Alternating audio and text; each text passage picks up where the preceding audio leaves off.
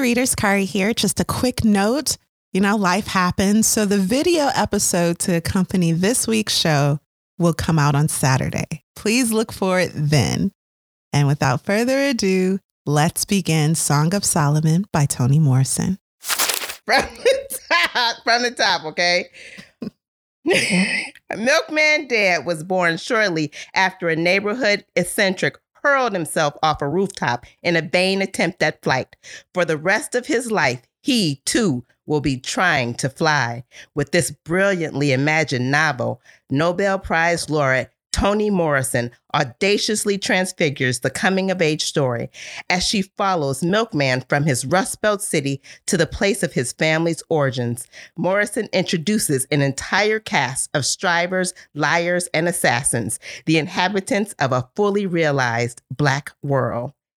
The book, Song of Solomon. And you're listening to Lit Society. Let's, Let's get, get lit.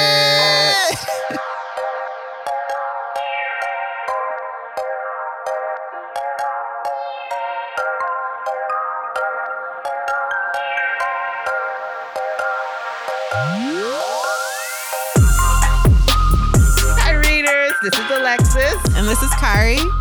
You're listening to Lit Society, a podcast about books and drama. You are. I see you're reading the book jacket today. Now, listeners, you likely know that we write our own uh synopses, our intros, but life happens. It does, and, you and get busy, today.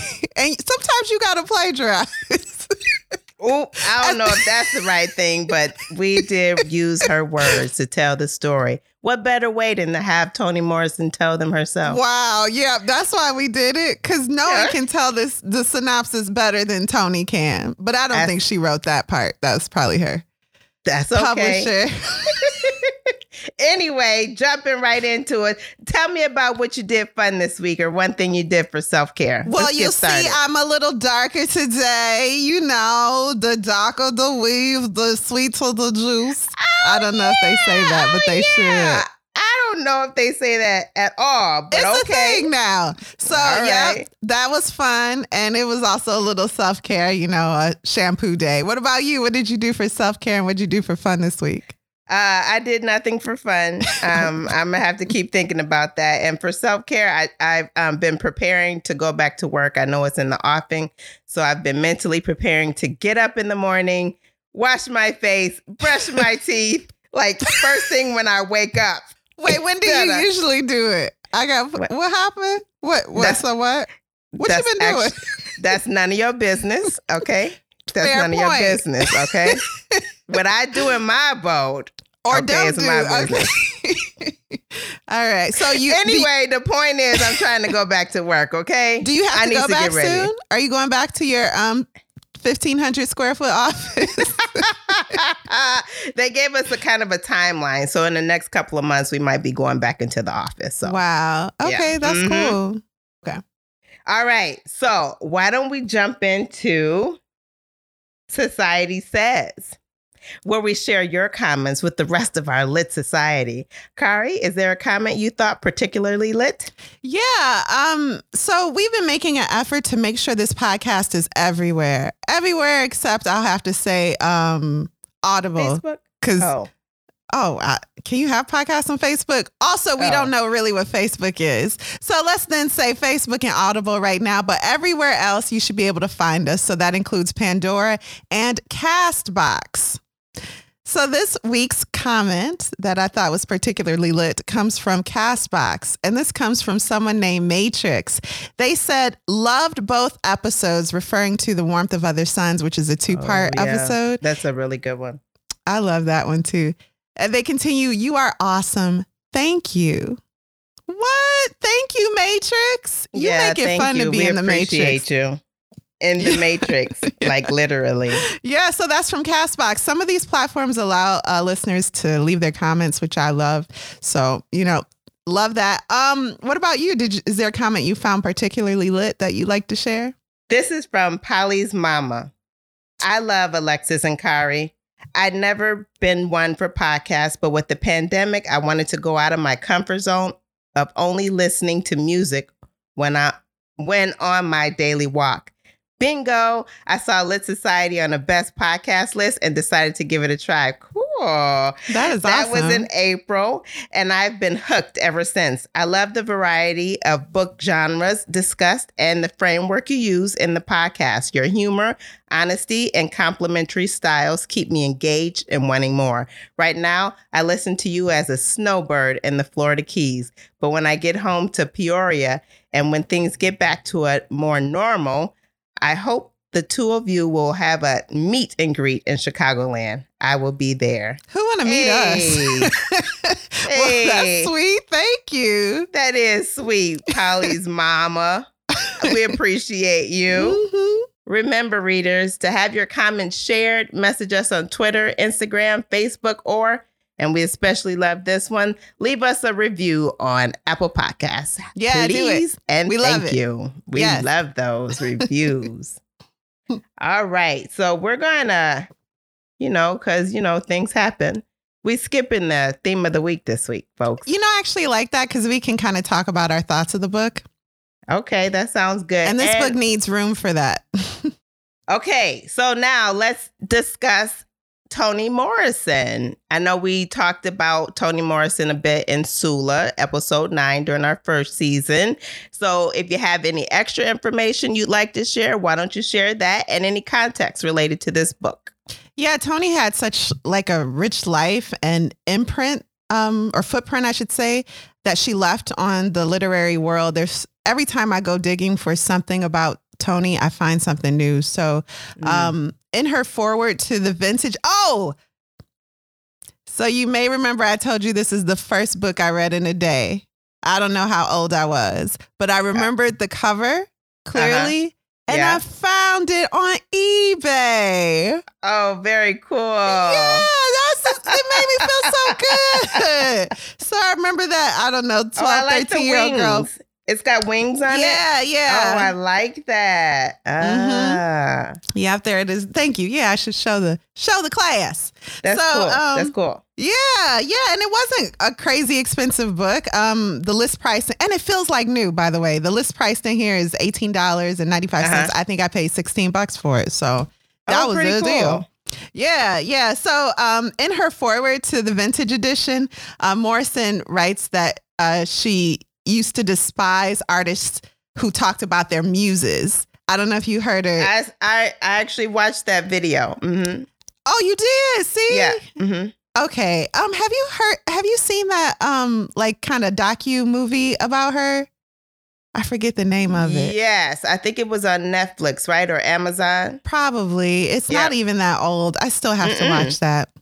Okay, so to answer your question that you asked five years ago about uh, background on Toni and context of the book, she talks about how she doesn't believe in muses and that's Right. stupid. But when her father died, she decided, no, maybe that's a thing. And I Yeah. love that because her father saw her in a certain light. First Right. of all, he made sure to show all his children that he loved them and he Right. gave them special attention that was tailored to their unique personalities and kept a letter that she wrote in his pocket for years. Isn't that precious? But he she did he did something special for each one of his children, and it left them feeling like they were each more important than the other one, like his Yeah, favorite, and that yeah. was really special.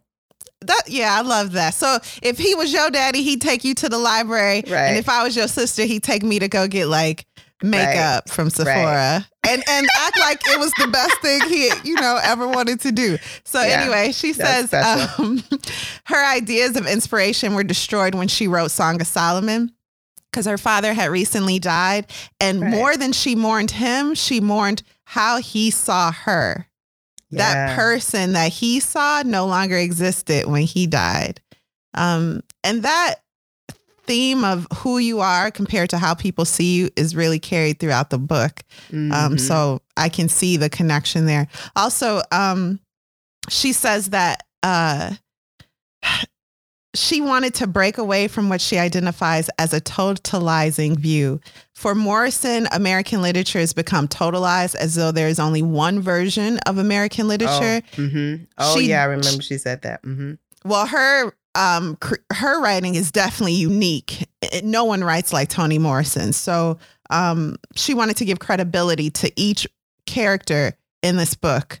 And without stepping on the end of our show, I will say that I feel like her efforts um, are clear and she def everything in this book you have to pay attention to because it all relates to the plot. Nothing is just happening to happen. Um, right. All of it is connected.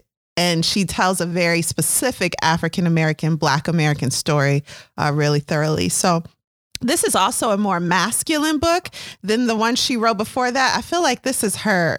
Ooh, I don't want to say nothing crazy, but it might be like her 10th novel or something. Oh, I don't remember. Sorry, y'all, I didn't Google it. Um, but she, this is the first. This is a um, purposeful diversion from a more feminine way of writing, quote unquote. There are oh, dates here that she's following, a timeline, and a more yep. traditionally masculine style of writing. And oh, so oh, I wanted, interesting. Yeah. So yeah. So I wanted to share that little background on a little bit of Toni and the context for this book. Well, thank you for sharing that. Well, why don't You're you welcome. give us a brief synopsis without spoilers before we start our deep dive? This will be very brief. A Song of Solomon is about finding who you are in the eyes of your mother, the home of your father, and the heart of your friends and foes. It highlights the journey of Macon Dead Jr. and it shows like his discovery on this path, the things he discovers on this path. Whatever, I didn't finish it. Um, so Alexis, I finished the book. I didn't finish the synopsis. Let me be clear: we read our books even when life happens. Okay. So, okay. So, so Alexis, uh, yeah, what were your first thoughts of Song of Solomon? So, um, I was, you know, I you know, you really introduced me to Toni Morrison with Sula. And greens and fried chicken. That's right, friends. Alexis is a fake black. Just kidding. Just kidding. anyway, ignoring I love you. That, I love I mean, you. okay, whatever. I know uh, you I stressed mean, today. Y'all, come on. Let's all give Alexis a little audio hug. It's okay, Alexis. This is just a podcast. Stop it. Calm down, girl. Just stop okay. it. She okay. needed that, y'all. Thank you. Go ahead, girl. And then back to my comments. Listen, you introduced me to I had heard of her, but the first book I read was Solomon. So I was interested, and you know how I felt about Sula, excuse me. The first book I read was Sula, and you know how I felt about Sula. You I was said, a little what confused. black foolishness is this? Not quite, but this is wild. But I was looking forward to reading Song of Solomon. I thought it was an interesting um, title. I actually, I'd love to hear your thoughts on the title as it relates to the book. And then, um, yeah, so that's that's what I thought when I first saw it. Heard that we were going to be reading it. Um, what? Who do you think would actually enjoy reading this book, Kari?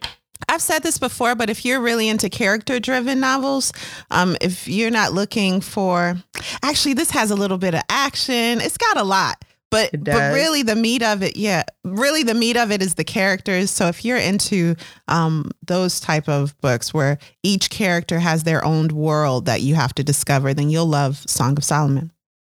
Okay, well, thank you for sharing.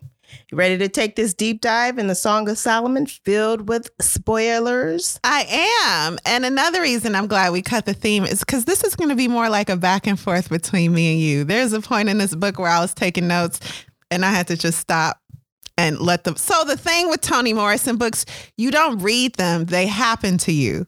And oh. so the book started happening to me, and I was like, I ain't gonna be able to take notes on this. I need to follow this story. You need to have a mind. conversation. I need to be in the moment. Yeah. Uh, okay. Yeah, so I will lay out uh, more of the start of the book like we usually do, but then mm-hmm. toward the end, let's let's talk about what's going on here. All right, part one: a mother's milk. Mm. on a street that the locals, the local black people called not Doctor Street, an insurance salesman named Smith lived. Um, oh, I wanted to read the first line of the book. Hold on this is this is up there. This is a way better first line than Rebecca. Like y'all be trying to make me believe. the North Carolina Mutual Life Insurance agent promised to fly from Mercy to the other side of Lake Superior at three o'clock. So this is the thing. oh, that was it. Okay. if you right. just read it, it's like, okay, listen though. Um, not only is this an insurance agent, which is a loaded occupation for this character, but he's planning to fly from the south to the north. Um, this is a common path that uh, Black Americans have traveled through the Great Migration. Okay. Um, this book, spoiler alert, someone is actually going from the north to the south to find themselves. So it's like a reverse of that. And she talked about that. I'm not pulling that out of my brain. Um, right. Also, at three o'clock. So, this is a very planned flight he plans to take, not a planned flight he plans to take. Sorry for the redundancy. There's no plane mentioned. He's going to fly. He's going to mm-hmm. fly himself because, you know, sometimes people fly. They don't, though, and it's not going to end well for him. You should know that Doctor Street is now called No Doctor Street by everybody. And at the end of No Doctor Street sits No Mercy Hospital. Okay. Obviously, the true uh, name of the hospital, according to, I don't know, the comptroller, is Mercy Hospital and the street is Doctor Street. But because the man was like, Y'all call it Doctor Street because a black doctor lives there. Well, now you have to call it Main Street. So everybody was like, No, we'll just call it not Doctor Street. Right. So they be writing Dr. letters Street. to not Doctor Street and stuff. They, you know. so anyway, there's a um, there's of course pregnant women in the neighborhood, black women, but they're not allowed to give birth inside of No Mercy Hospital real name Mercy Hospital. Sometimes they even give birth on the stairs. That black doctor that the locals named the street after, he doesn't even have hospital rights. And he has white patients yeah. and they're like, "Oh, you have such a like unique practice where I can give birth in your living room." they don't understand that he cannot go to the hospital. But he's such a good doctor, people at least respect him so much yep. that that hasn't I mean, I'm sure it's dampened his progress, but he's still a very um, successful doctor. Right. Mm-hmm. So black women were not allowed to give birth right. inside of Mercy Hospital. That is until the day the insurance salesman, Mr. Smith, from that first line that we just read right. of the book, decided to take a flight, or should I say, decided to fly. On That's the day Ruth Dead, on that day Ruth Dead was admitted and gave birth to her son, Macon Dead Jr. Now, how these two um, events are connected, you'll have to read the book. It's there's a lot of details um, that are very important to the story that I cannot go over for because of time. Um, but how him taking a flight ended in Mercy Hospital admitting its first black black pregnant woman to give birth. Um, yeah, that's a story there. You should also know that Ruth Ruth Dead, her father is the doctor that the street is named after. Ruth Dead. Her last name is Dead now, by the way, and her dad's a doctor, but her husband's last name is Dead, so her name is Ruth Dead now. Mm-hmm. Mm-hmm. Um, so, as the daughter of the area's only black doctor, Ruth's family lived in a large, enviable house with many bedrooms and parlors and bathrooms. Some of the neighborhood women would even avoid company with Ruth because they were like jealous of her wealth. Those women also looked at Ruth's only son as a weirdo. That boy, weird. Something wrong with him. Because the boy was like quiet and he just seemed odd to them. Others knew that Ruth was living in a prison, basically. And those women who knew Ruth called the boy deep. That little boy is deep. Mm-hmm. And they they would sometimes even keep Ruth company before leaving her to the wrath of her husband, Macon dead. At this like, part of, like tea parties, right? Yeah. Yeah. Little things society women mm-hmm. would do. Um, there was a time when Macon loved and felt passionate. I mean, he had a strong, passionate love for his wife. He really loved that woman.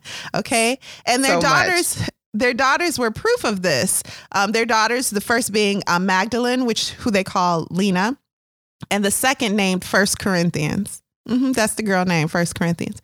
But then one day he saw something that turned his passion for his wife into a fiery hate. More on that later. Macon is now the terror of his family, never satisfied, demanding, hostile. Everyone lives in fear of him. Ruth's days are filled with very few joys, but one of those joys is nursing her son. In a room with green walls, she peacefully nurses her son. He sits on her lap with his feet on the floor. Now, if you like, wait a second, how he on her lap and his feet on the floor? I'm gonna give you time. Uh huh. Yep. Yes. Exactly.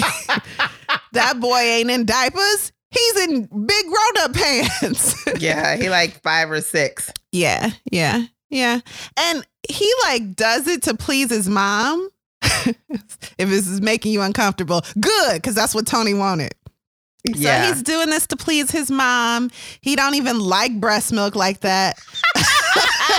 Cause he, he like, like really chicken now. He was like, "This is like not normal." As he a five feels like something about it isn't normal. Um, but when Mr. Dead goes to work, Ruth unbuttons her blouse and calls her reluctant son to her. As he carefully suckles, she allows her mind to take her somewhere else, anywhere else. These moments, so sustaining for her, were put to an end when she was caught by a local janitor, the family's tenant. They own multiple buildings, and he was coming to pay his rent. And he saw through the window her nursing that big old boy in a scene that made me laugh out loud for 10 minutes. Now, there's pain in this scene, but the janitor is so. I know that man. I feel like that you man's do. in my family. You have to know this man. Everybody got this man in their family because he done yes. made a joke out of your um misery, essentially. So this is crazy. He is mm-hmm. cracking up. He is double over. He said, "You know, in the South, I heard they do that." So I don't know. That's you can it. just picture him going, mm, "That's you know, that's different, but y'all different, so it works." but before then, before he can point and laugh in their face when he's just in the window, Ruth sees him and her shame like washes over her. She stands up quickly and drops her boy on the floor. Well, he just stands up essentially. No, that boy is on the floor. That boy is on the floor with a thud, and she won't look down at him. And that's an important part because it confirms. I get it. Like he could have just been like, "What?" But she dropped him. Like most of right. her, his it's body weird. weight was on her lap. He is in a relaxed state now. You know, you sitting in the lap and being held and stuff. I don't so. want to stay on this scene too much because it is making me uncomfortable. But she dropped that big old boy and it confirmed in his mind that, you know what, this is wrong. Yeah. Some about this is shameful. Um, the town then started call stopped calling her son Macon, and guess what they call him now? Hmm. Milkman. They call that boy Milkman for the rest of his life, and is stuck. Macon Sr. never was told how his son earned such an undignified name, but he guessed quite accurately that it was the fault of the boy's mother and that it was filthy somehow. When Macon Dead got to the front door of his office, he saw a stout woman and two young boys standing a few feet away. Macon unlocked his door, walked over to his desk, and settled himself behind it. As he was thumbing through his accounts book, the stout woman entered alone. Afternoon, Mr. Dead, sir. I'm Mrs. Baines.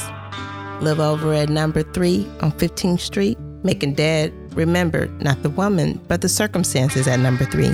His tenant's grandmother or aunt or something had moved there, and the rent was long overdue. Yes, Mrs. Baines, you got something for me? Well, that's what I come to talk to you about. You know, since he left all them babies with me, my relief check ain't no more take to keep a well grown yard dog alive half alive, I should say. Your rent is $4 a month, Mrs. Baines. You two months behind already. I do know that, Mr. Dead, sir. But babies can't make it with nothing to put in their stomach. Their voices were low, polite, without any hint of conflict. Can they make it on the street, Mrs. Baines? That's where they're going to be if you don't figure out some way to get me my money. No, sir. They can't make it on the street. We need both, I reckon, same as yours does. Then you better rustle it up, Mrs. Baines. You got till he swiveled around to consult the calendar on the wall till Saturday. Coming. Saturday, Mrs. Baines. Not Sunday, not Monday, Saturday. If she had been younger and had more juice, the glitter in her eyes would have washed down onto her cheeks. Now, at her time of life, it simply gleamed. She pressed the flat of her hand on Macon Dead's desk and holding the gleam steady in her eyes, pushed herself up from the chair she turned her head a little as to look out the plate glass window and then back at him. What's it going to profit you, Mr. Dead, sir, to put me and them children out? Saturday, Mrs. Baines, lowering her head, Mrs. Baines whispered something and walked slowly and heavily from the office. As she closed the door to Sonny's shop, her grandchildren moved out of the sunlight into the shadow where she stood. What'd he say, Granny? Mrs. Baines put a hand on the taller boy's hair and fingered it lightly, absently, searching with her nails for tetter spots. He must have told her no, said the other boy. Do we gotta move? The tall boy tossed his head free of her fingers and looked at her sideways. His cat eyes were gashes of gold. Mrs. Baines let her hand fall to her side. A nigger in business is a terrible thing to see. A terrible, terrible thing to see. The boys looked at each other and back at their grandmother. Their lips were parted as though they had heard something important. Woo! His property. That's what she said. His properties, two buildings he owned by 25 years old, were the collateral that gave Macon Dead the courage to approach the most important black man in the city, the doctor, and ask for permission to court his daughter back in the day. What he didn't know and what he never knew was that the doctor was extremely grateful for this suitor to save him from the affections of his daughter, a devotion that made the doctor uncomfortable since the girl, his only child, since her mother died. So it's just the man, it's just the doctor and his daughter, Ruth, in the house now. And he feels like she's too attached to him. She still wants him to kiss her goodnight. And she looks so much like her mother um, that it's just all gross to him. He's mm-hmm. like, I'm actually I'm suffocating under your love, little girl, and I would love for you to get married and just go to to some man somewhere. Yeah, yeah. I should also talk a little bit about Macon Dead's sister, a woman named Pilate. No, no, not the flying type of pilot. I'll tell you. So their mother, Macon and Pilate, this is going to be confusing if you haven't read the book, maybe. Uh, but just roll with it. You'll be fine. Um, not you, Alexis, because you read the book. Um, I'm talking to you, listener, who's still listening and ain't read the book. So, Macon Dead sister Pilate, their mother, Pilate and Macon, their mother died in birth with the girl, with Pilate. And the father was so angry that he named the girl Pilate after Pontius Pilate because he was mad at God for letting his wife die. Pilate, the daughter, is an outcast, not but just also, because. But mm-hmm. also, this is he like pointed in the book and picked a name, and that happened to be it. So this is a practice that some people still do. They'll close their eyes and allow their finger to just roll the Bible, because I ain't gonna say nothing. But anyway. and then they name their kid whatever the finger is on. That's how Destiny's Child got here. I don't know if you know that. Oh, I didn't know that. Is that true? yeah, that's true. That's okay. how they got their group name. But anyway, um, so Pilate is an outcast not just because she has a daughter and no husband, and that that daughter also has a daughter but no husband, but because all of them, Pilate, her daughter, and her granddaughter, are bootleggers. They are bootleggers. They sell alcohol and they eat like children, like without any thought for planning or tradition or nutrition. Whatever's around, whatever they got a craving for, they'll eat or whatever. Also, because Pilate was literally, oh, born without a navel. She don't right. have a belly button, y'all. She crawled out of a dead body at birth. Her mother was dead, mm-hmm. seemingly marked as not human because she was without a belly button. Right. Macon Dead is ashamed of his family's foolish names, starting with Dead, first given to his family because some careless white clerk made an error, and then their father, grand, great grandfather, never changed it. And then his read. sister, hmm? Because he couldn't read. But even when he found out what it was, he didn't change it, which right. he could have. Um, and then his sister, because his wife named, liked it, he said it was cute. And then um, Macon's sister, named after the man who condemned Jesus to death. Then his son, Milkman. Macon is like, can we have some honorable names in this family, please? And Macon Dead had once loved his sister dearly, by the way. Yeah. Um, but respect and status meant more to him than anything, and she threatened both so he hated her. Part two everything bad that ever happened to him happened because he couldn't read.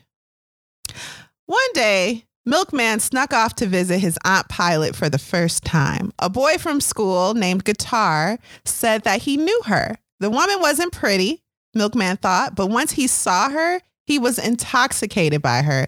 Everything about her was interesting. And and she was um, she, had the type of personality that he hadn't seen anywhere else in his world. Uh, the way she spoke, even her um, stature yeah, yeah, her stature.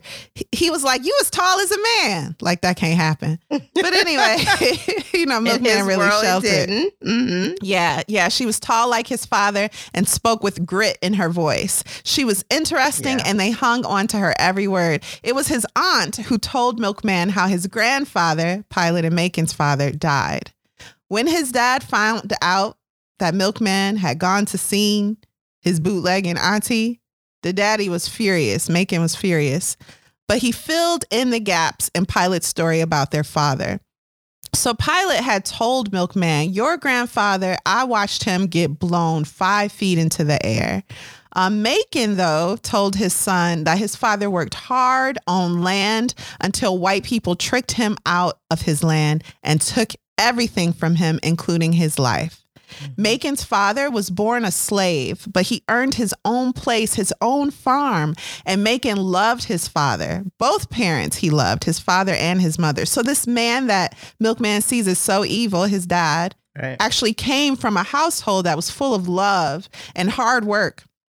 So uh, one day, his father, Macon's dad, Milkman's granddad, was sitting on a fence waiting for the men who tricked him. So he was going to get them, I guess. But those men came from behind him and shot him. Again, according to Pilate, five feet in the air. Those men made orphans out of Macon and Pilate. And Pilate right. says that um, it was at this point that the two of them, her and her brother, began living in the woods. Everything bad that happened to his father, Macon reasoned, happened because that man couldn't read, because his dad couldn't read. It was because he couldn't read that he allowed a clerk to register his name as dead, passing the name on to his children for generation uh, for generations. And then it was his illiteracy that got him shot. But from his father, Macon learned the importance of owning things and owning other things with the things you own. So if you own enough things, you can even own people. And that was the lesson he was going to teach Milkman mm-hmm. property, real estate.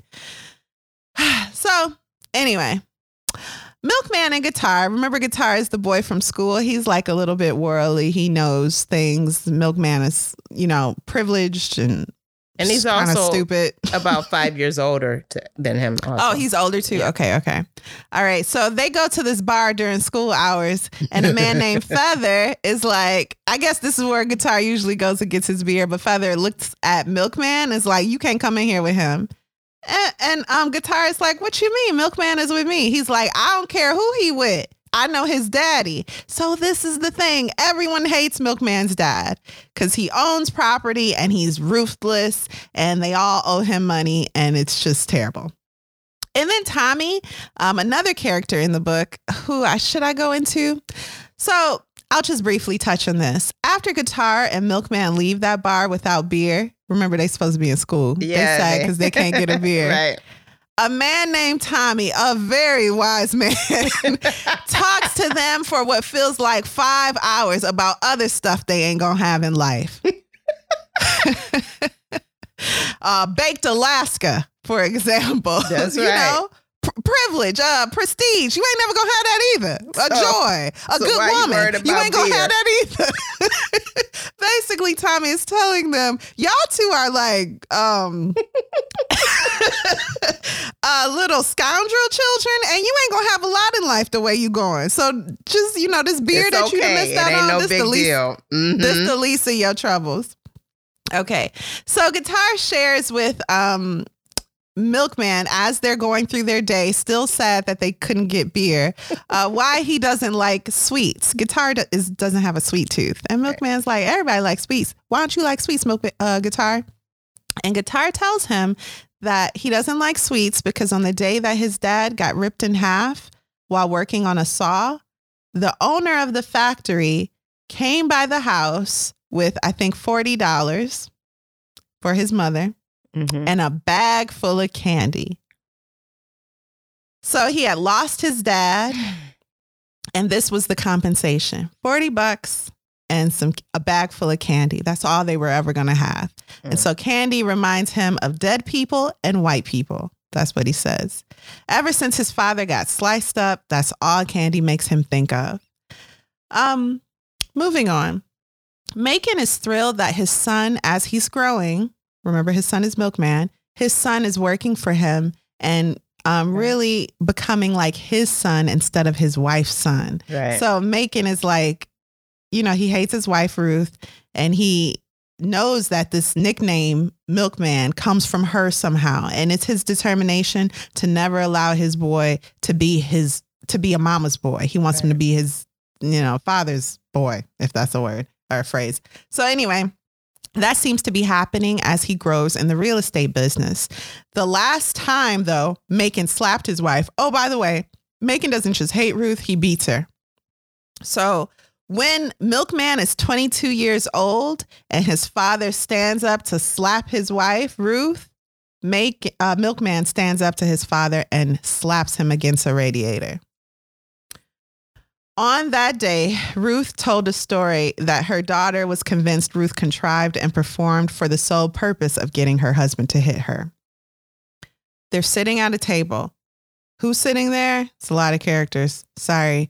The Macon dead, his wife Ruth, uh, First Corinthians, Lena, and Milkman. They're sitting at the family table for dinner.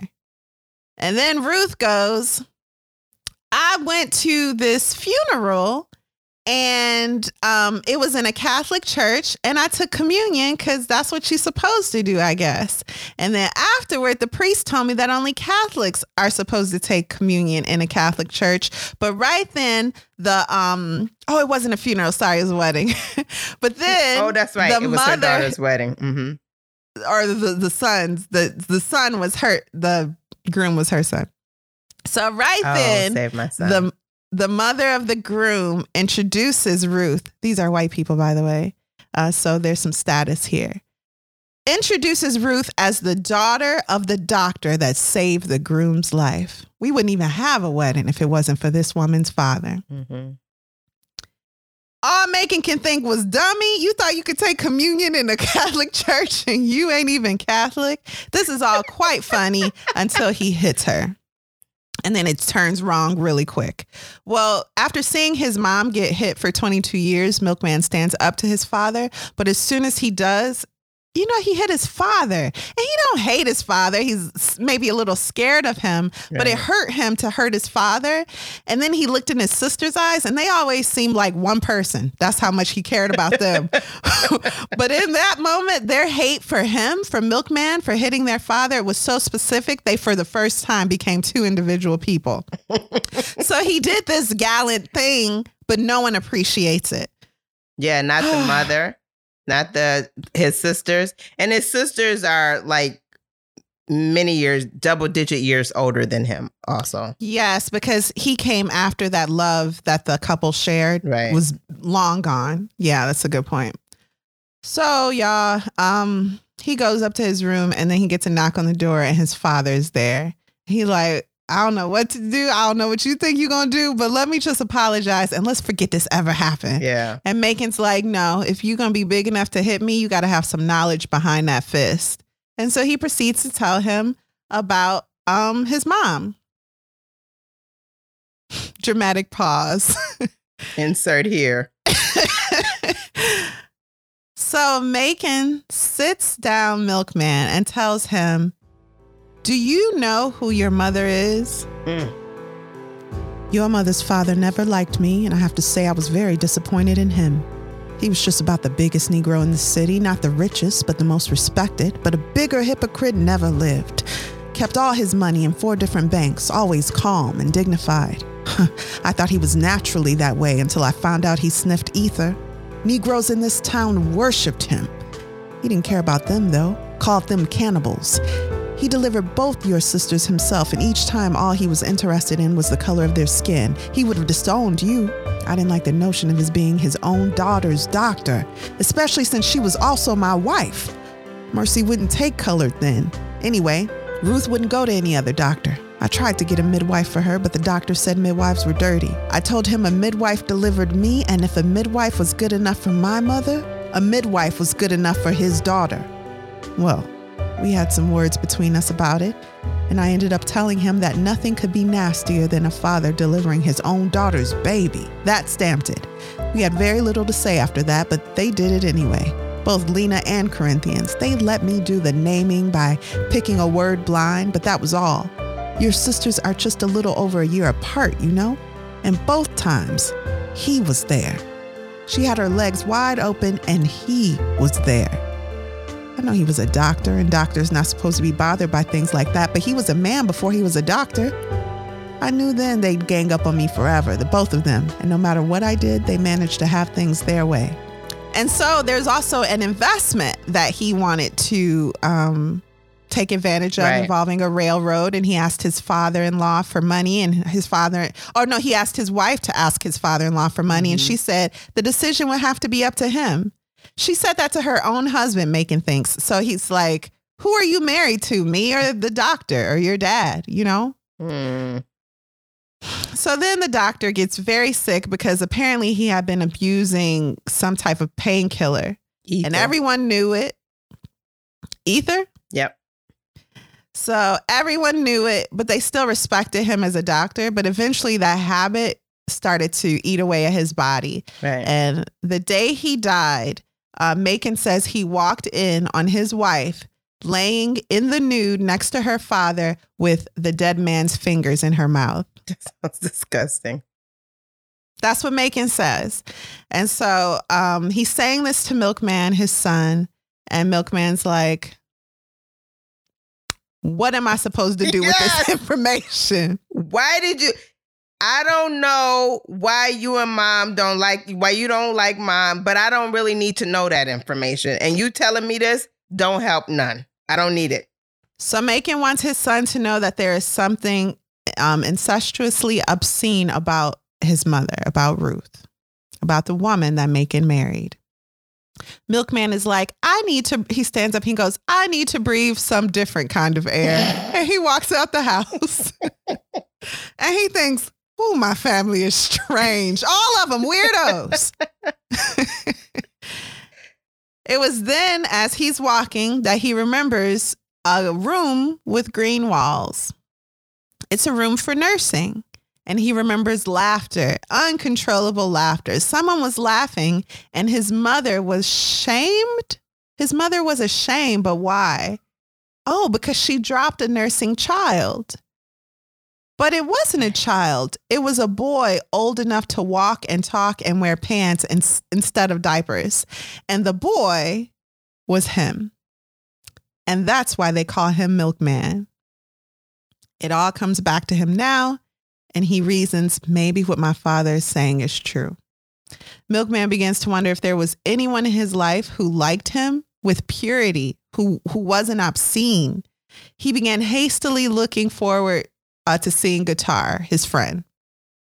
Surrounded by men, he finds Guitar in a bar, I think, with the television blazing, and they're looking at the story of a black boy from the North who was killed in the South. It's on the news.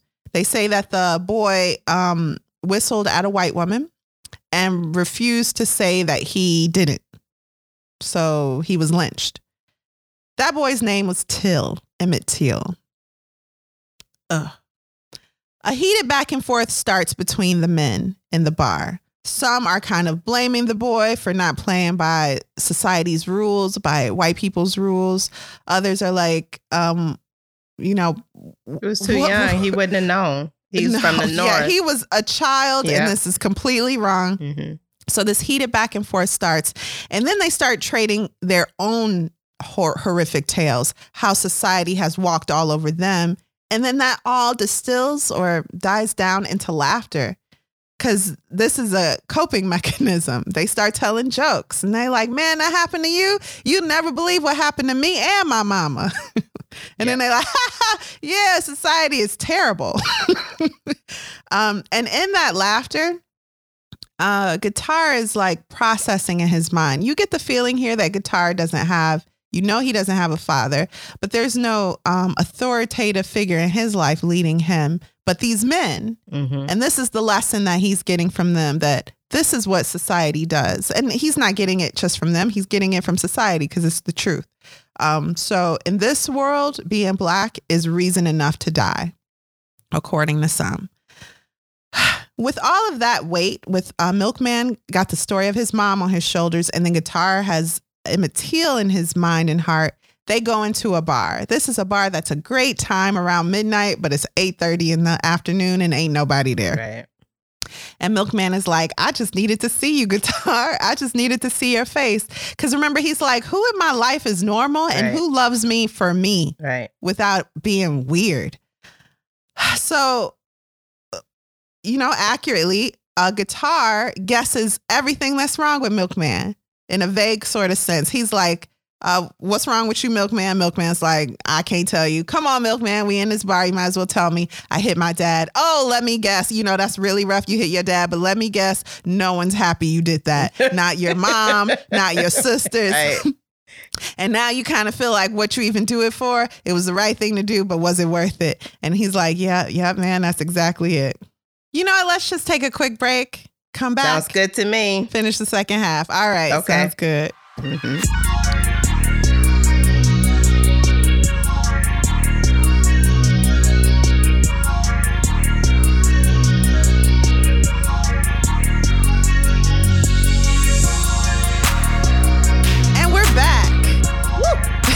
breaks be quick. Okay. So, Alexis, let's talk about Hagar. Okay. Now, Hagar is Pilate's granddaughter. Pilate has one daughter named Reba, and Reba has one daughter named Hagar.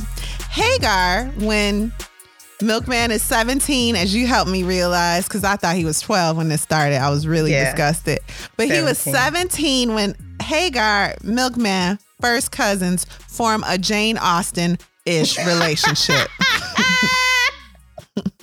that is okay. That's yep. true. That's so true. they're kissing cousins. Now the thing about uh, Hagar, Pilate and Pilate's daughter Reba, Pilate, Reba, and Hagar is that they're generous people and not they're not giving constantly to others because they want something in return. They're genuinely thoughtful, caring, loving women. So they'll right. give you the shirt off their back if they have it. But one day, Reba's boyfriend, and she has a few, um, decides that she's holding out some money from him. She done gave him all the monies. Because she'd give you the shirt off her back. But he decides she's holding out on him and he's going to hit her.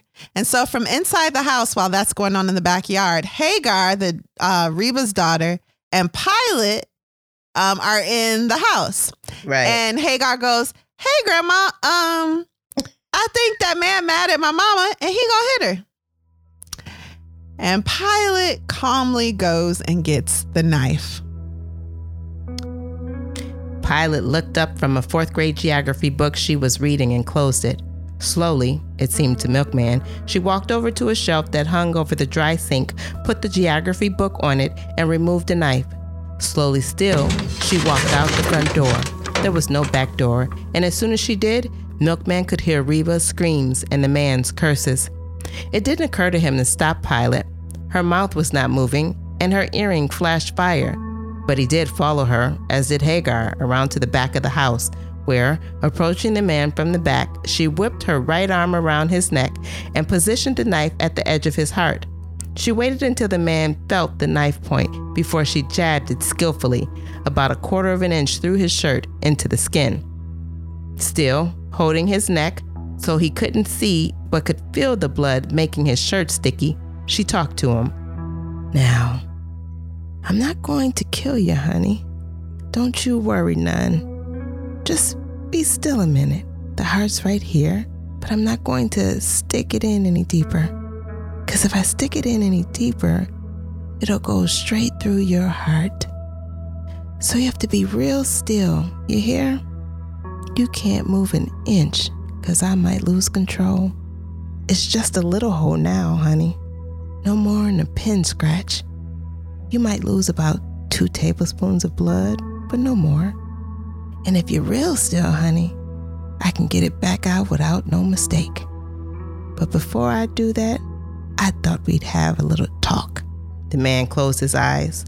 Sweat ran from his temples down the sides of his face. A few neighbors who had heard Reba's screams had gathered in Pilate's backyard. They knew right away that the man was a newcomer to the city. Otherwise, he would have known a few things about Reba, one of which was that she gave away everything she had And if there was a cast quarter in that house, she'd have given it to him. And more important, he would have known not to fool with anything that belonged to Pilate, who never bothered anybody, was helpful to everybody, but who also was believed to have the power to step out of her skin, set a bush afire from 50 yards, and turn a man into a ripe rutabaga, all on account of the fact that she had no navel. So, they didn't have much sympathy for him. They just craned their necks to hear better what Pilate was telling him. You see, darling, that there is the only child I got, the first baby I ever had. And if you could turn around and see my face, which of course you can't because my hand might slip, you'd know she's also the last. Women are foolish, you know, and mamas are the most foolish of all. And you know how mamas are, don't you? You got a mama, ain't you? Sure, you have. So you know what I'm talking about.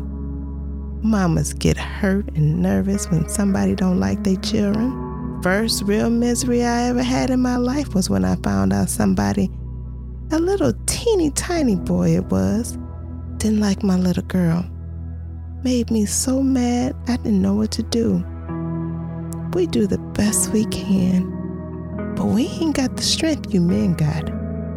That's why it makes us so sad if a grown man start beating up on one of us.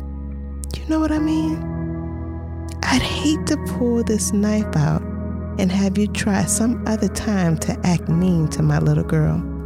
Cause one thing I know for sure, whatever she done, she's been good to you.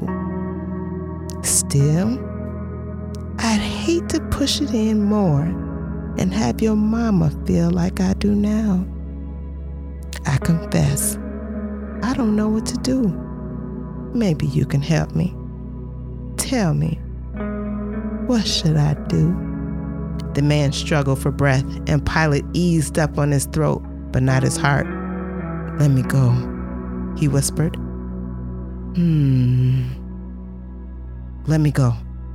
I won't never put a hand on her. I promise. It's right after the end of this episode that Milkman and Hagar form a relationship. Um, while all of this is going on in the foreground, in the background, reader, uh, you find out that there are murders happening around town. Uh, random murders, white victims, and no one really knows why. The only thing connecting these murders is the fact that there are murders because few right. things happen in this town. So for this to be happening happening semi consistently, they must be connected. But that's all they got. They have no clues. And there is and a legend. Yeah, and they're not um very close together. So it's not like one happened last week Saturday and one happened two Saturdays before. It's not like that. Right. Right. So there is this legend that um a woman that's in a madhouse breaks out every once in a while, kills someone, and goes back in. But there's no way to that. So, so in my mind, I'm like, who the murderer? But Alexis, you never had. I mean, this book at this point is now it has gone from a drama to a full on murder mystery. But you so don't the, feel like it was a mystery? No, I don't feel like it was a mystery. I feel like the people knew who was doing the murders already. Even when but they did you know as the reader? As I knew it was a black person, uh, based on the the idea that um, remember they said they saw the black guy running away. Yeah, something about his shoes looked yeah. black, and it was um, a little detail that didn't seem to be purposely given. Yeah, by the talker. Yeah, and so I didn't feel like that was like really in question. Like but you didn't know who it needed, was, did you? Right. No, I didn't know. So I didn't feel like it was something that needed to be figured out. I oh, you was like just like it was left dying. Yes. that was a sto- part of the story. So meanwhile, I'm like, is it the town drunk Freddy? Who is it? Oh, nope. well. okay. So I'm really trying to figure out who did it by this point. so just keep that in your mind. There are murders happening while all everyone's story is going on. Right. Um, right. So back to Hagar and Milkman. Hagar is so plentiful with her love of Milkman and so consistent that he is bored of his cousin and he breaks it off. Um, he's in a conversation, by the way, with Guitar one day, and Guitar is like, Why would you ask me that the day before you die? And it's weird as a reader because you're like, because I'm they talking so about right, and I'm trying to figure out the murderer. So I'm like, Guitar oh. gonna kill Milkman, but no, Guitar knows that Hagar is going to kill Milkman one of these days because we find out Hagar is just always trying to kill Milkman. That's what she does now. She hunts him and tries to kill him, and he's tired of running because he's also tired of his family, um, yeah. including his cousin Hagar. so uh, she is his family. Yeah, it's really great. She's been trying to kill him for the past six months. he's got that weird mom, or does he?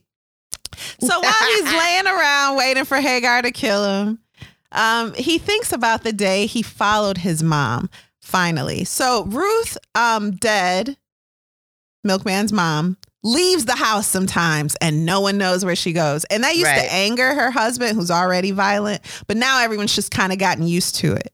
Right. But Milkman decides to follow her one day. He follows the bus that she catches um, in a car, you know, a few blocks back. And then he follows her to a train station, boards the train, and follows her to a cemetery in another town where I think she's like laying on a grave. I don't know. I don't know. But okay. I guess you would if you just talking to the grave. I don't even know if she was talking to it. Yes, she said she, she, would go to talk to her father. She did say that. So it's her father's grave, you yeah. guys. So um, she's coming out the grave, and um, Milkman goes, "Mama." she goes, "Oh." Yes. You know the situation when somebody startle you and you yes. ain't expecting and them to dark. pop up. Mm-hmm. It's, and it's, she, mind you, it's like three o'clock in the morning because oh. she does this in the middle of the night. Mm-hmm. Yeah, so Milkman goes, Well, I guess daddy was right. You are truly crazy and right. gross. And, you know, I hate you a little. Um, and so Ruth decides to tell Milkman her truth. Yeah. The truth about her and her father's relationship. This is why you can't trust none secondhand.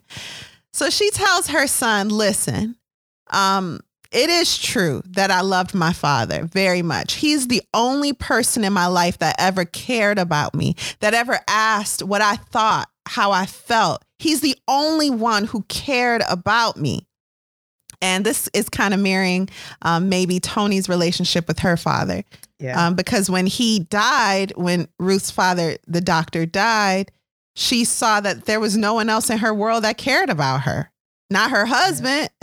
Even though the husband, you know, was still loving her a little then he he didn't genuinely care about the type of person she was. Her father the doctor although he had his faults he was addicted to ether um he was a caring person. He would buy flowers. Right. He you know he was thoughtful at least to her and right. he saw her who she was. So when he died no one else had that relationship with her and so Milkman is like, yeah, but when he died, um, you laid next to him new and put his fingers in your mouth.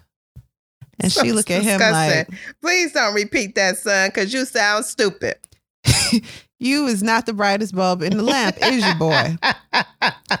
and so she goes, uh, no. However, I was in my slip, and yeah, to see his body white from sickness and wasting away, I kissed his hands, those hands that cared so much about me.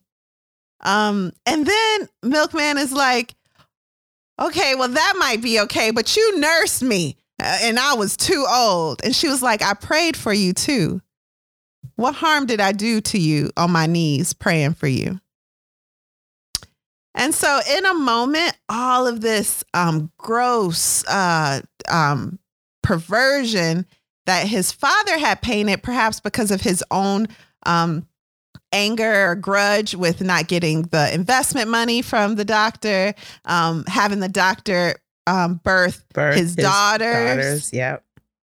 When he opened the door and saw his wife in her slip kissing her father's hands, in his mind, she was completely naked and the fingers were in her mouth. It was over the top, egregiously disgusting. And he decided yeah. to hate her from that moment on. Because that's truly what he saw, because yeah. that's all his. his hatred for her would let him see.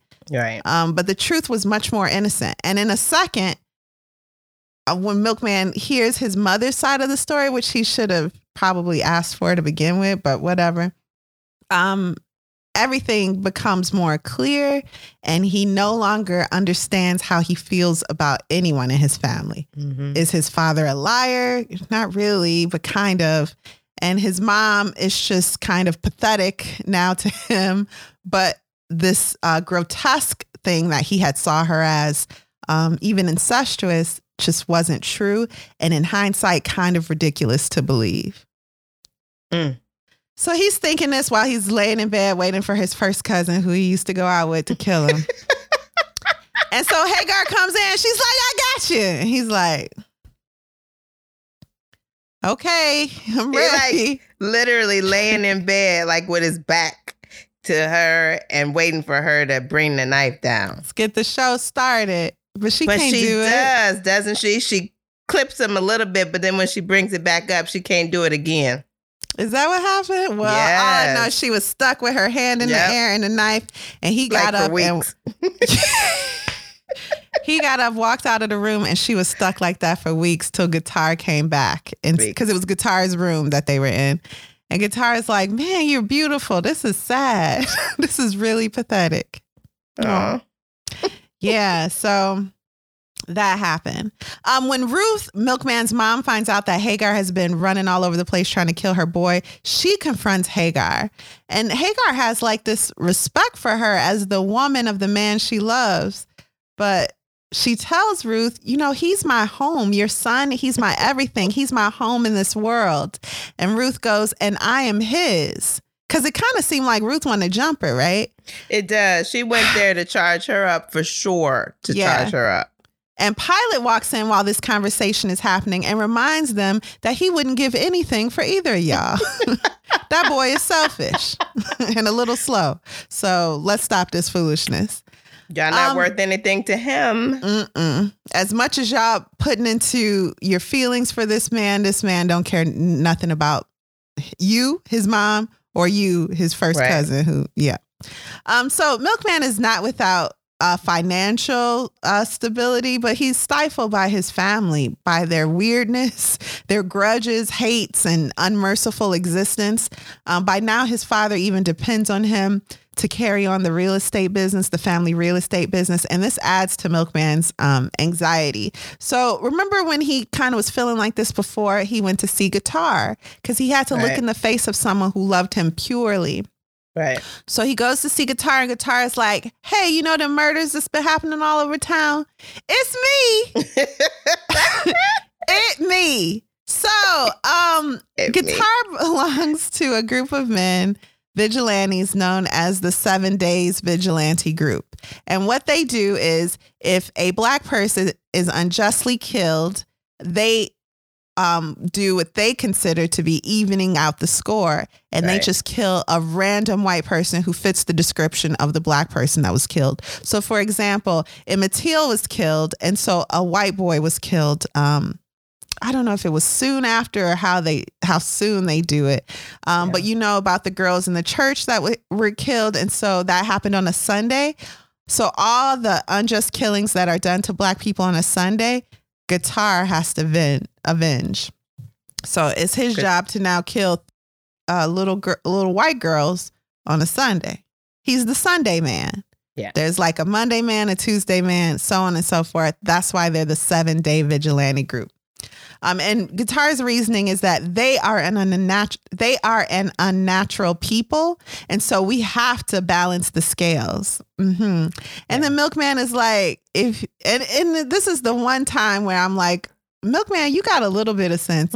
so Milkman tells him, if you can kill someone because of their race, you can kill because of anything. You don't see me as Milkman. You see me as a Negro. That's the only reason you ain't killing me. And then um, Guitar is like, no, because I'm not unnatural. And Milkman's like, hey, you could change your mind one day and I won't be milkman to you, even though we've known each other forever. And I, and maybe you'll start killing Negroes too. if right. you can kill, you can kill, period. And you're like, a killer. It's old people running this organization now. But as soon as they die out and younger ones come in, they gonna say, let's change the rules here. We're gonna yep. add some more people to this killing routine. Yeah. And um something we didn't go over is that there's a man named Porter. Is that his name? Porter? Yeah. Yeah. There's a Porter. Mm-hmm. So when Macon Dead was walking home one day from work, he or no, he went to Porter's house to get his rent. Right. and Porter was drunk and crying mm-hmm. and um, peeing out the window on women's heads below. and he wouldn't give Macon his money, but then he eventually passed out and Macon got his money. Well, Porter had temporarily lost his mind because he's a seven day um, vigilante member. And he, you know, they kill out of love, they think. And he was telling um, God, I can't take no more of this love. Give me some hate. I'm so sick of this love. Mm. Um, also, the insurance agent at the very beginning of the story that did take that flight, he jumped off a building. He was also part of this group and he lost it. So what they try to do when a member of their group is like losing it because of the stress of the job, um, they try to take care of him before mm-hmm. it goes as far as it did with the insurance salesman and he jumps off a building. Yeah, they give him some time off.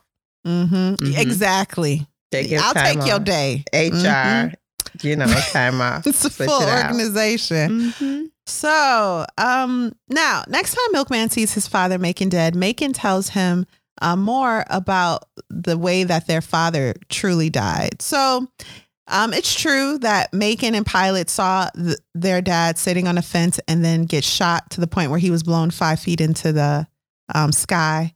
And then they had to start living in the woods, living in ab- abandoned buildings. Um, they did live with a couple families, but that didn't last forever, or people would try to misuse them. Um, and then one day they decided to take cover in a cave as children, orphans. Um, while they're in the cave, in the back of the cave, there is a white body that Macon in his mind remembers coming toward him. So he stabbed it to death. And when he looked again at the face of the body, it was his father's face. Um, mm. Pilate also saw the body and and recognized it to be their father, their father oh, that was I shot. I get that. Yeah, that was okay. already supposed to be dead. Okay, um, I didn't get that. Mm-hmm. Also in the back, where uh where the bo- man's body was, were gold nuggets. So Pilate and Macon have a fight. Macon leaves the cave for three days. And when he comes back, I think both the body, but definitely the gold is gone. Okay. And I, I, I feel like the body was still there. So I don't, I don't feel like that because of the bag, but I could be wrong. But then what about, well, maybe you'll get to this part. You're okay, okay, but bring part. it up, bring it up because okay, okay. you corrected me. I can't remember everything. Thank you. So, um, So, uh, Macon Dead is like, I think that gold is at my sister house Pilate, and I want you to steal it, Mil- Milkman. And Milkman doesn't really put up a fight. He's like, okay, I'll steal it. And maybe he's like, you know, with this gold, I can get away from my family.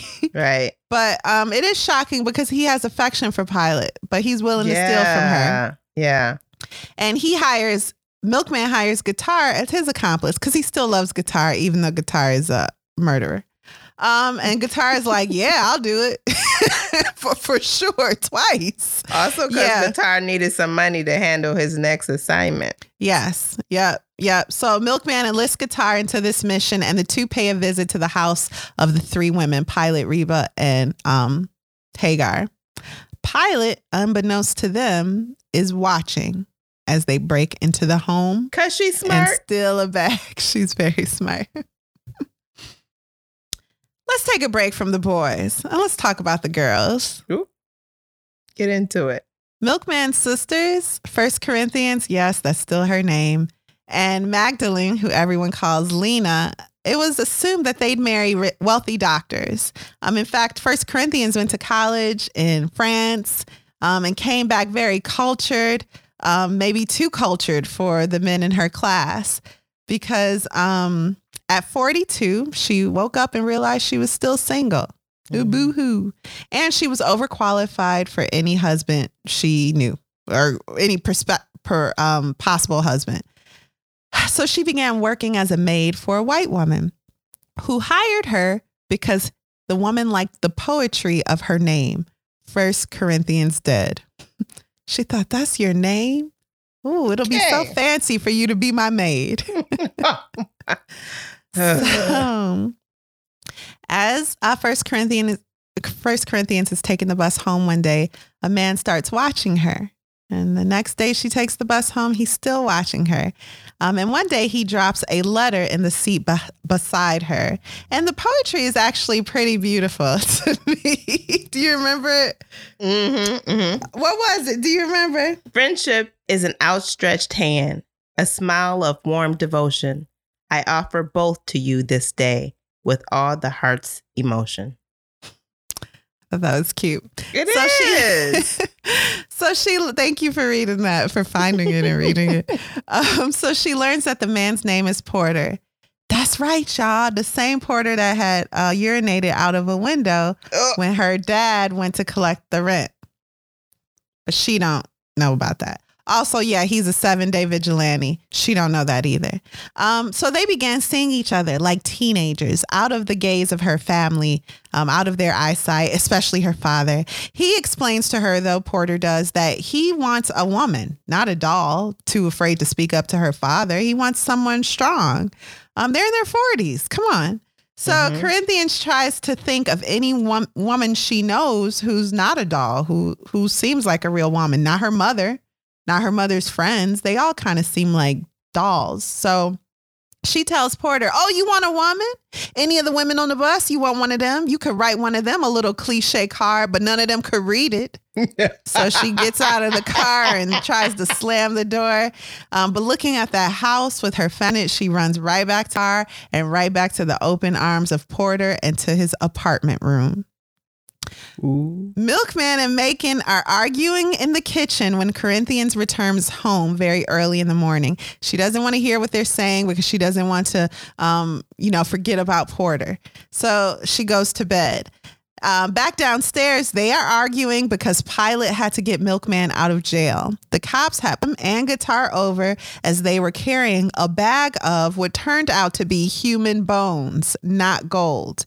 It made Macon sick knowing he had to rely on his sister to get his son out of jail. She told the officers a contrived story about how she carried her dead husband's bones in a bag because she couldn't afford to bury him properly, and they gave the bones back to her. Those are actually the bones that she uh, of the body that she got from the cave. So, um, oh, is this? I think okay. this is it because she went back to the cave to get the bone. So they were there when um Macon first got went into the cave, but the gold was gone. Okay, right. but the body was still there, and then she went back yeah. and got the body. Got the bones. The bones. Okay. Okay, that makes sense. Okay, so Milkman learns that uh, Porter is the man his sister's been secretly se- seeing, and he sees Porter exchange like this handshake with guitar, so he knows that Porter too is part of this seven day vigilante group, and so he tells his hmm. father. Mm. Soon, Magdalene, Magdalena, um, invites Milkman to her room. Ma- Magdalene's his sister. She's like, "Come on up to my room. I got to tell you something." And she, mm-hmm. come here. And she shows him a tree in the backyard. She tells him how the tree got there. We didn't go over this, but they used to take these car rides through the city so everyone could see them in a nice car. Right. And one day they were doing this, and the little boy, Milkman, had to pee. And Lena was the only one who would take him. Right. He got startled and peed on her while she had like these beautiful branches in her hand. Well, she planted one of them and it grew into a tree. And so in her heart, it made what her brother did to her as a child okay because in truth her bro mm-hmm. everything they did in that house was the women did around the men who lived there they walked softly because macon right. was an angry man they um, cooked for a milkman they you know spoke softly if he was taking a nap. Everything was about him and he couldn't care less about them. And that like culminated into the fact that he peed on her when she was a girl. But the fact that this tree existed helped her to forgive him. But the tree was dying. And so was forgiveness. Eh. She was letting him know, I might kill you. I've tried before. I've left soap in the bathtub. but you never fell and broke your neck. But this last um, slight having her sister's love taken away from her is too much to bear. And so Magdalene uh, might genuinely kill her brother. And she just wants him to know because that's what a loving sister does. Um, mm-hmm. Well, she's not going to allow this, this behavior forever. Milkman's like, wow, I really do have to get out of here. So he decides, I'm going to go find the gold myself. Maybe it's still in that cave. Now I'm going to speed up this last part, this final part, this trek to find himself. He goes from the north to the south, the land his father was born in, and looks for that gold uh, by himself, without his dad, and without guitar. He falls in love, though, with his father's story as he repeats it to people looking for this cave. He falls in love with the fact that his father worked so hard to get this property and kind of sees eh, his um, whole story now, Macon's whole story. This was a man that loved his parents, that were cared for by his, um, that was cared for by his father, and to have his father taken away from him, um, but then to work hard and to own property in the North and to make something of yourself um, there was good qualities in his dad, and he started to miss his family. So, um, not finding the gold in the cave, he decides that, you know what, maybe Pilate still has it. And so he starts uh, making his way back north from the south. Uh, he buys a car because he's got the money and he's having car problems. So he stops and he tells a man, um, you know, maybe I'll just buy another car. He's it's a man like in a um soda shop. And so the man gives him a soda and he's right. like, What you gonna do about the car? You need us to look at it? There are other men in the bar. And Milkman's like, nah, maybe I'll just right. buy another car. And this is insulting to them because one, he's talking about how easily he can buy another car, and because he's kind of downplaying their ability to help him fix it. So one of them tries to kill him. One of the younger men decides he needs to die. so um in this part Ooh. of the book, we see that Milkman is on the edge of death very often. um, after he survives that, the old men in the bar are like, why don't you come hunting with us? And for some reason, he goes. Do you know why he would? Why would you go? So I think why he was ashamed because he wanted to show them that he wasn't scared of them. And then he was having car problems, so there's nowhere he could really go anyway. That's pride. It's pride, That's pride. yes. Say, why don't y'all just fix my car and I'll go home? I, I'd love for you to do that. But he didn't mean anything by saying said. he could buy another car. It was just an option for him, and he was saying it out loud. uh, so anyway, yeah. so, um, while he's hunting, he gets separated from the older men, the posse, and um, he hears something in his ear. It's a voice, and it's telling him, "Oh no, no, Sorry, backing up. so the soda pop man said there was someone here looking for you. Yeah, I'm like, maybe she's getting to that. I'll just hold on there. Okay. This is before he almost died at the hands of the young man. So the soda pop man's like, I knew by the description that it was you he was looking for. And um, Milkman's like, oh, okay, what did he say? He left a message saying something like, this is your day or something. Wish it was my day. and Milkman's blood goes cold. This is my day. Milkman's heart stops. But why should he fear guitar? He he and guitar are friends. He's guitar's confidant. So uh, he goes hunting with these older gentlemen, and he hears again, "This is your day." Something like that. Or mm-hmm. your day has come. Your day has come. Yep. And it's guitar trying to take a wire and cut his neck. But he breaks the cut with his fingers, fights guitar off, and runs oh and shoots his gun right? But right. doesn't kill guitar. When he catches back up with the omen they like what you shoot your gun for? And he goes um i was scared. And they go ah he's scared of the dark. He's like mm-hmm i show it right. i'm scared a lot these days. Back you got home, reason to be. Right. Back home hagar dies. How does hagar die again?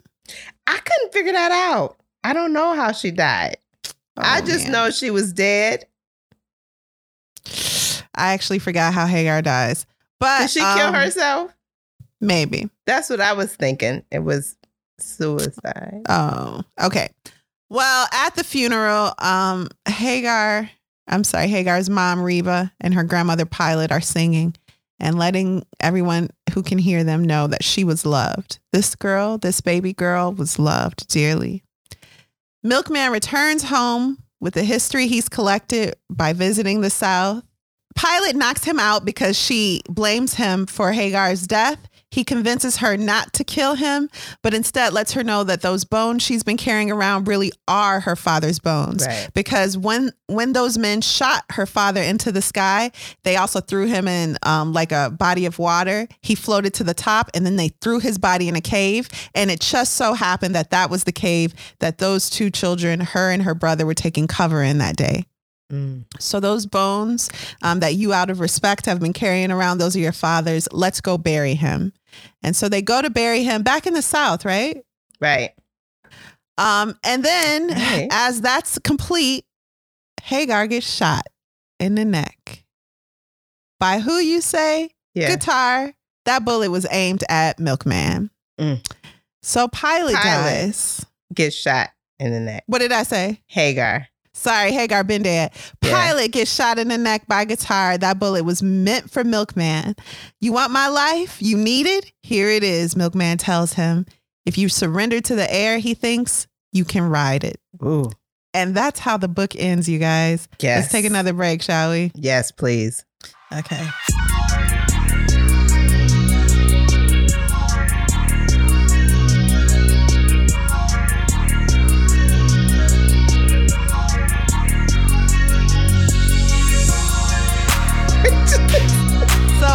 Alexis, this book is a lot. I don't know how we would have fit in the theme of the week. What did you think of Song of Solomon by Toni Morrison and would you recommend it? There was so much going on. This is one that we Ooh, need to heavy. add that I need to add to the reread um, list down the line as I have some time to think about it because it's just so much going on. And I'm not sure all the time what's happening. I, all I could keep a track of was dates and numbers. That's it. That's all I could keep track of because I didn't know what's going on in the book. And I, I listened to it and um as you learned, I found out that it was an abridged version that I had listened to. So I had to actually go back and read the book. Did you finish so, reading it too? Yeah. So what were the difference so, in the abridged version that you listened to and the full book that you read? I thought that was so interesting. So some of the conversations are cut out because you don't I guess it's not necessarily needed to tell the full story. So like like in the beginning, that's when I realized that it wasn't the same. And I'm like, wait, I gotta go back and read all of that. Why is this happening?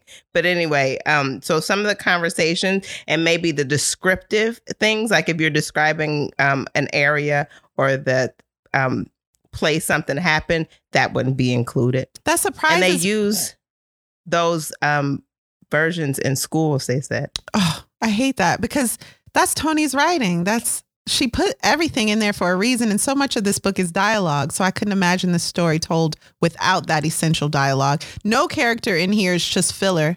It all comes back full circle. Stuff I thought right. I could just toss away, like Porter um, hanging out his window drunk. That was actually crucial to uh, you know, who guitar later right. becomes. Mm-hmm. So what do you the think this book days. was about? So if I had to think about it, I do have to think about it. So what I'm thinking is that it surely was this flying and being free. And um ultimately, what's his name? name? Milkman's freedom and kind of finding himself and what he needs to do in life. That's kind of what that's kind of what I've come to. But again, I feel like I have to read it again because there's so much in there and the stories are interesting and you care about the characters. And like I always wanted to hear more about the sisters. Yeah. But they were so much older than him. So we weren't focused on the sisters. But then when we had that little piece where they talked about him when he she peed on him the car ride. He peed on her. Mm-hmm. He peed on her the car ride. Um, yeah, that I got to know them a little better, but I just feel like I need to read it again for some more information and understanding about what happened in the book. But like you said, it, it's um, no character um, they were all essential part of the story. Mm-hmm. And so that kind of kept me engaged because I, I wanted to know what happened to them, especially Pilate, especially Hag- Hagar, because I don't know. I really don't know. I thought she committed, she killed herself, but I'm not completely sure. I have to go back and reread that. Yeah, I've actually. So it was forgotten. interesting. Mm-hmm. So what about you? I mean, I, I enjoyed it. I would definitely read it again because it's it's a lot of stuff that's going on in people's heads that's not really happening. Yeah. I saw that a couple times. Like that's not actually happening. She she didn't see that. She didn't that didn't happen. Mm-hmm. But that's what she's feeling like has occurred. Mm-hmm. Um, so for me, this book is very much about uh, life and living and what that means. How can you live if you don't know who you are? To go your um, you know, 20 years of your life thinking your mother is a perverse woman because you didn't bother looking at her as a human to ask her her story. he didn't like his mother, he said. He didn't have love for her. So before her his dad told him that about his mom, um, he loved her as much as he could love a woman. He didn't have as any interest in her. No. Um, and there are to me certain symbolisms in this book. Um, men, I wouldn't say he was a, a, um, a mama's boy by any stretch of the imagination. So there are a couple of scenes where uh, men are urinating on women, whether it yeah. be the little boy who accidentally peed on his sister or um, Porter hanging out of the window. There's some um, sexual um, gender. Uh, there's like a gender battle here where the women are um, stifled or ignored or uh, paraded and then um, shamed. That's actually uh, what Lena says her father has done to her her entire life, paraded and shamed her. Um, right. So that's an in- interesting um, conversation there about how can you live fully when you are um, hindered by this like dark cloud over you uh, which are the men in your life. Even the grandma that comes to Macon's um, office and is like, "What good is it going to do you to kick me and my family out?" Right. She was collateral to him, to his growth, to his status. Um, that's all he cared about. And no one in, in this book could really um, live until they knew who they were and bit down into that. So Milkman goes to the south to find who he is. Um, he thinks he's going for this gold, but maybe the gold was knowledge of like his people and where his people came from. I mean, it's a lot. It's a it lot. It is a lot. So, but you've read this multiple times, right? Well, I was a little girl when I read this book, oh. and this is oh. only my second time reading it. So, so this, now you're reading it as an adult. Yeah, and I wasn't. Um, there are some. Pilate is very much into um, spiritism, and though it doesn't go uh, deeply into her practices, she is um, a very like bohemian type of um, person. So uh, there were some things I didn't like about what she thought her dad told her from beyond the grave. I didn't like that. it gave me the heebies and the jeebies. I didn't like it. And even oh. though, um, you know, she wasn't clear on her thinking, I didn't like that part at all. Um, mm-hmm. And then in addition to that, um, or I should say, aside from that, I just felt like Toni's language about the world. This is something that came up in Sula too. She describes the world you're reading so well, where you feel like you're there. And the thoughts of the children, she even describes um, with accuracy for, you know, a little uh, black or brown girl or boy, you you might um, read some of her um, dialogue like yeah that feels like something that people would say. She's got a great way of writing conversations which is why i don't know how an abridged version could take out the conversations. They're so great. Um and then Guitar was um, doing these killings of white people because he felt like they had taken something unnaturally from him, um, you know, Negro lives. But then when he thought that Milkman was taking something that should have belonged to him, this gold, then Milkman's life became negligible, you know? And that's what he said. That's what he told him. And Milkman that's was like, Well, why him. did you warn me that you was going to come kill me? He's like, Because I'm your friend, because I love you. My man, thanks. yeah. So, yeah, there there's a lot going on in this book. Um, this is probably one of the, I would say, the best novels I've ever read. Um, the way she develops characters and worlds, um, just awe awe inspiring to me. um, yeah, Toni is amazing. And I'm talking in circles because I really don't know where to put my finger on this book. it's a lot.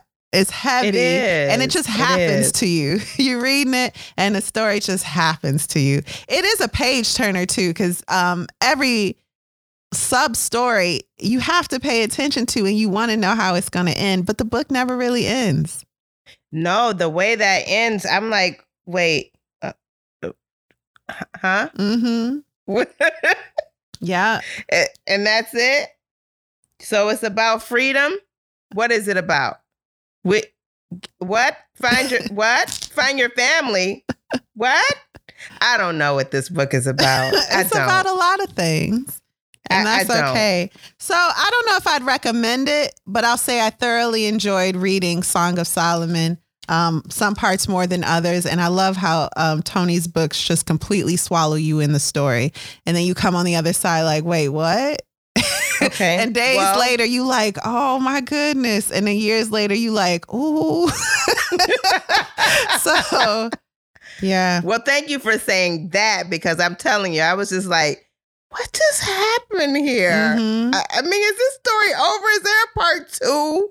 Yeah. It's not. It's not. I'm just left here. But everyone this, wants but. to be free and they want to live, even if it's for that brief moment when they're flying. Milkman gets so depressed when he learns that people can't fly like birds do. And then the right. insurance man takes a flight by jumping off of the house. And then uh, at the end, when Milkman decides to let guitar, you know, whatever happened, happened. Uh, he decides that, you know, if you surrender to the air, you can ride it, which is flying. So why run mm-hmm. from people? Um, yeah. Let life kinda, happen but, to you.